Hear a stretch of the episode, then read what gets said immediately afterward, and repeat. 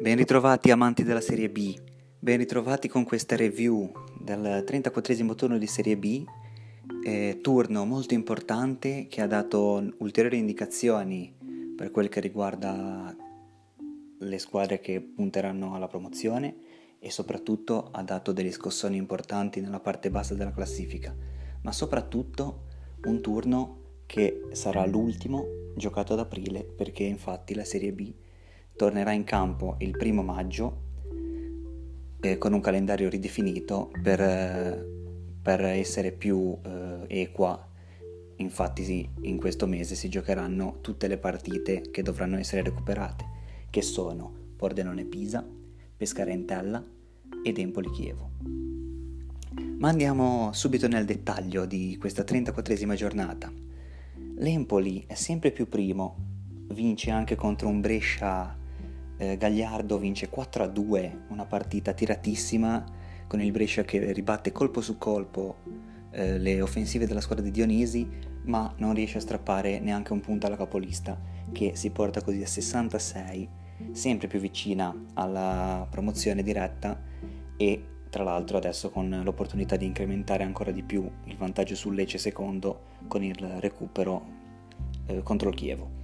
Lecce che va a vincere a Vicenza 2-1,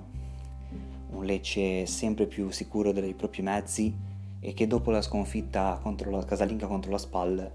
eh, torna alla vittoria e torna comunque ad avvicinarsi all'Empoli. Ora il distacco è di meno 5 ma la squadra toscana sembra ormai quasi irraggiungibile. Dietro alla coppia di testa c'è la Salernitana che segue i Leccesi distante solamente un punto, una Salernitana che ha vinto una partita molto dura contro il Venezia, uno scontro diretto, il Venezia era partito forte, era passato in vantaggio, ma la Salernitana ha saputo reagire ed ha portato a casa tre punti importantissimi segnando due reti nel finale di partita con una doppietta dell'ex Primavera Viola Cedric Gondo. Segue poi il Monza che ha superato proprio il Venezia tornando alla vittoria vincendo per 2-1 contro la Cremonese, una boccata d'ossigeno sicuramente per i ragazzi di Brocchi che eh, in questo finale di stagione dovranno eh, cercare il tutto per tutto per eh, piazzarsi il meglio possibile in zona playoff per eh, avere ancora più speranze di qualificazione.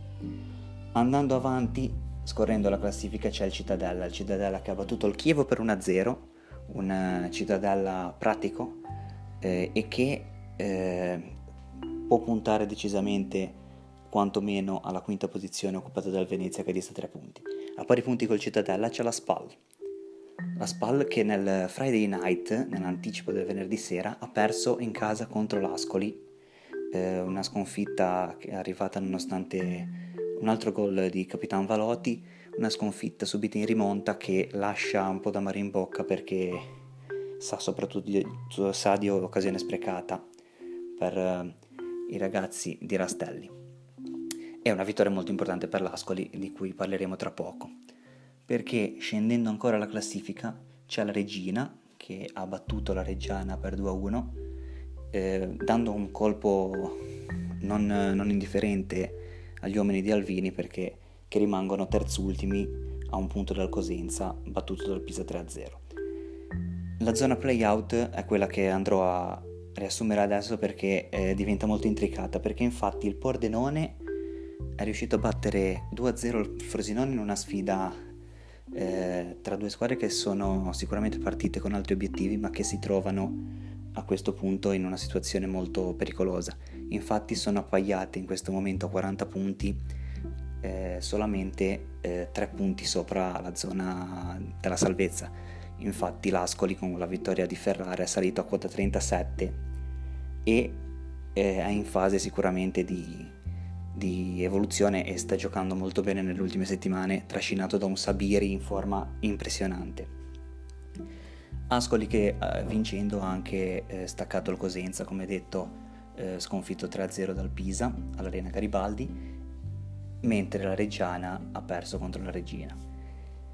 Eh, non hanno giocato Pescara e Entella che dovranno recuperare la partita eh, eh, il 27 di aprile e partita che sarà importantissima perché l'Entella in caso di sconfitta sarebbe molto molto vicino alla retrocessione eh, quasi matematica in Serie C. In caso di vittoria invece si avvicinerebbe proprio al Pescara eh, che eh, dal canto suo cerca tre punti per eh, raggiungere la Reggiana a quota 31 e dare un senso al finale di stagione, cercare di raggiungere quantomeno la zona playoff.